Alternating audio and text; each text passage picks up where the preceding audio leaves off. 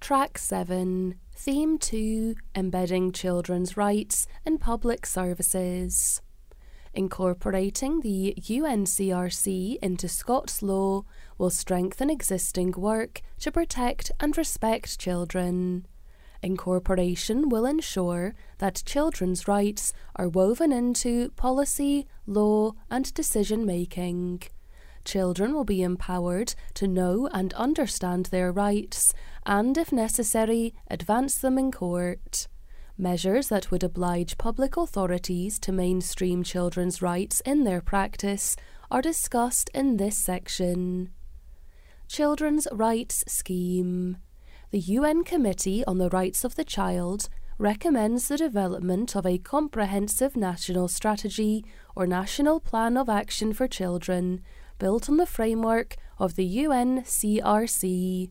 Note https colon forward slash forward slash www.unicef-irc.org forward slash portfolios forward slash general underscore comments forward slash gc5 underscore en dot doc dot html one option is the development of a children's rights scheme that sets out the practical arrangements by which the UNCRC is embedded in practice and demonstrates that robust and transparent processes are in place to support the implementation of legislative duties in relation to UNCRC rights. A recent example of such a scheme is the Welsh Children's Rights Scheme, which was published in line with requirements in the Rights of Children and Young Persons Wales Measure 2011.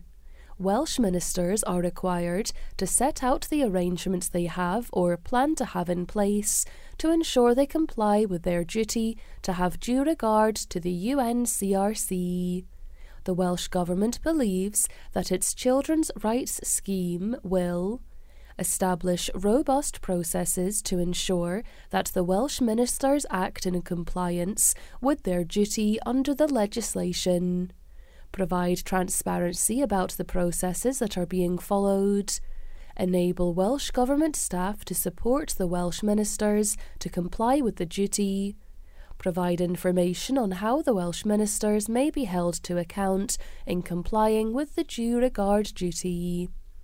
The scheme sets out a number of ways in which the Welsh Government plan to achieve this, including ensuring appropriate awareness raising and training is in place and actively promoted and taken up, putting a Children's Rights Impact Assessment CRIA process in place setting out accountability and compliance mechanisms, providing information and guidance on how Welsh ministers may be held to account for compliance with their legislative duty, ensuring that this scheme is revised when necessary.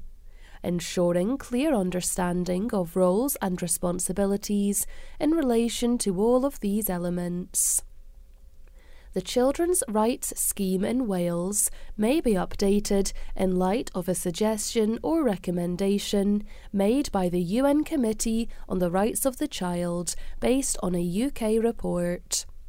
In Scotland, there are already a number of measures in place through legislation and non legislative means that seek to embed children's rights in policy and practice under Section 1 of the CYP Act 2014, the Scottish Government is required to promote public awareness and understanding of the rights of children.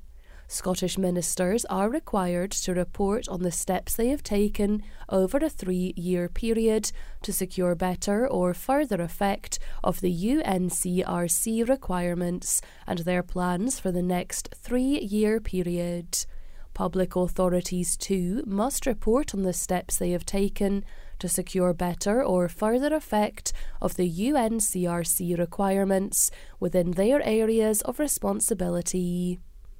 in support of the duties under Part 1 of the CYP Act 2014, from June 2015, the Scottish Government introduced a Child Rights and Wellbeing Impact Assessment CRWIA.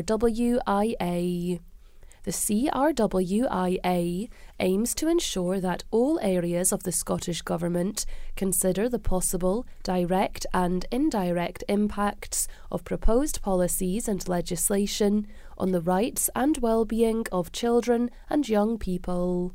The CRWIA which was developed by a children's rights expert in consultation with relevant stakeholders, is promoted across the Scottish Government as a key tool in the development of policy. The views of children and young people are integral to the CRWIA process.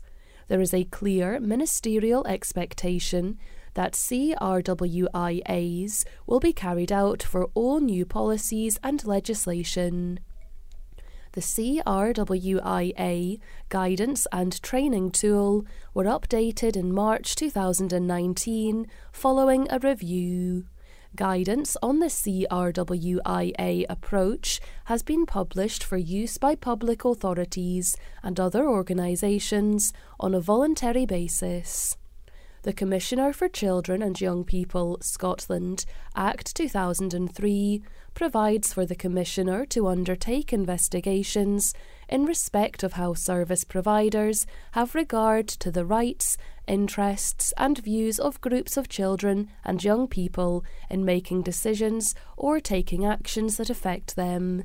Provisions in Part 2 of the CYP Act 2014 build on this by empowering the Commissioner to conduct such investigations on behalf of individual children. A children's rights scheme in Scotland could bring together and build on these measures. Question 13. Do you think that a requirement for the Scottish Government to produce a children's rights scheme, similar to the Welsh example, should be included in this legislation? Please explain your views. Preparation for public authorities. In its recommendations, the First Minister's Advisory Group on Human Rights Leadership recognised that public authorities would need a period of time to prepare for the bill proposed in their report. This will also be true for public authorities, which become subject to duties under a bill to incorporate the UNCRC. This can be addressed by leaving a sufficiently long period before the bill is commenced in full. This could be done in a number of ways. The First Minister's Advisory Group on Human Rights Leadership report suggested a quote, sunrise clause end quote, for the bill proposed in their report, which would create a two stage process of the bill coming into force there would be a first transitional period in which public authorities were given time to ensure that their policies and practices were aligned with the rights in the Act. At the end of that transitional period, public authorities would automatically be under a duty to comply. Under this approach, the date for the duty to comply would be stated in the bill, and if the bill were passed, ministers would have no discretion as to when it came into force the First Minister's Advisory Group on Human Rights Leadership proposed that this would give rights holders certainty on when their rights will be incorporated into domestic law. An alternative, and the more common way of addressing the need to give those affected time to adjust to the change in the law, would be to simply delay commencement of the bill in order to allow public authorities a period of time to prepare for commencement of a compliance duty and to allow ministers to bring the bill into force at the appropriate time. This is the approach which was used for the HRA, which was enacted in November 1998 but not fully commenced until October 2000 it would be possible to include a provision to enable public authorities to prepare for a new bill incorporating the UNCRC, whichever approach was taken to incorporation. Question 14. Do you think there should be a, quote, sunrise clause, end quote, within legislation? Please explain your views. 15. If your answer to the question above is yes, how long do you think public bodies should be given to make preparations before the new legislation comes into full effect? Please explain your views. Additional non legislative activities to progress implementation of the UNCRC. In their General Comment 5 on General Measures of Implementation of the UNCRC, the UN Committee on the Rights of the Child describes a range of administrative and other non legislative measures that states should undertake to implement the UNCRC. Note https colon forward slash forward slash www.unicef-irc.org forward slash portfolios forward slash general underscore comments forward slash gc5 underscore en dot doc dot html. There are many non legislative actions that can help make children's rights real. We want to be an example to other countries, and so will consider where it may be possible for Scots law to go further than the UNCRC requires, where that is demonstrably beneficial for children and young people. As well as incorporating the UNCRC into domestic law, Scottish Government Progressing the Human Rights of Children in Scotland 2018 to 21 Action Plan, published in December 2018, outlines three further strategic actions. Note https colon forward slash forward slash www.gov.scot forward slash publications forward slash progressing hyphen human hyphen rights hyphen children hyphen Scotland hyphen action hyphen plan hyphen 2018 hyphen 2021 forward slash develop through co production an ambitious programme to raise awareness and understanding of children's rights across all sectors. Develop a strategic approach to all children and young people's participation. Evaluate the Child Rights and Wellbeing Impact Assessment, CRWIA.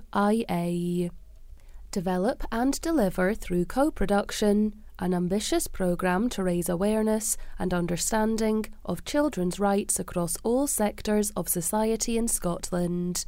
We will do this by mapping existing rights based awareness resources, programmes, and training packages, recruiting young leaders to organise and co facilitate five unconference events and local discussion groups in different locations across Scotland Note, an unconference event is a participant driven meeting where participants are given the power to set the agenda under a designated theme. Participants will be invited to attend from across different areas of society, and particular attention will be paid to engaging with those seldom heard. Where gaps or weaknesses have been identified, we will, through co production, develop resources and training programs to strengthen rights awareness and understanding across all areas of society working alongside Education Scotland to strengthen awareness and understanding of children's rights through a range of activities which supports the development of a right based culture and ethos in schools and early learning and childcare centres. Develop a strategic approach to all children and young people's participation as part of the Year of Young People YOYP legacy. Our aim is to mainstream the participation of children and young people in decision making across Scottish society. We will do this by working in partnership with our stakeholders and, importantly, with children and young people to develop our strategic approach, making sure that we listen to representative voices of children and young people, in particular, ensuring that the voices of the seldom heard, vulnerable, and younger children are routinely heard. Considering resourcing and how participation is made sustainable. Considering access, including digital technology, to support wider engagement publishing an evidence base of existing research, good practice, and policy areas that have consulted with children and young people. Evaluate the Child Rights and Wellbeing Impact Assessment CRWIA process and support and promote its use. We will do this by updating the templates guidance, and training materials for the CRWIA process and make these publicly available on the Scottish Government website. Encouraging the use of the CRWIA materials by public authorities and children and young people's organisations developing an impact evaluation process for the CRWIA. Question 16. Do you think additional non legislative activities not included in the Scottish Government's action plan and described above are required to further implement children's rights in Scotland? Please explain your views.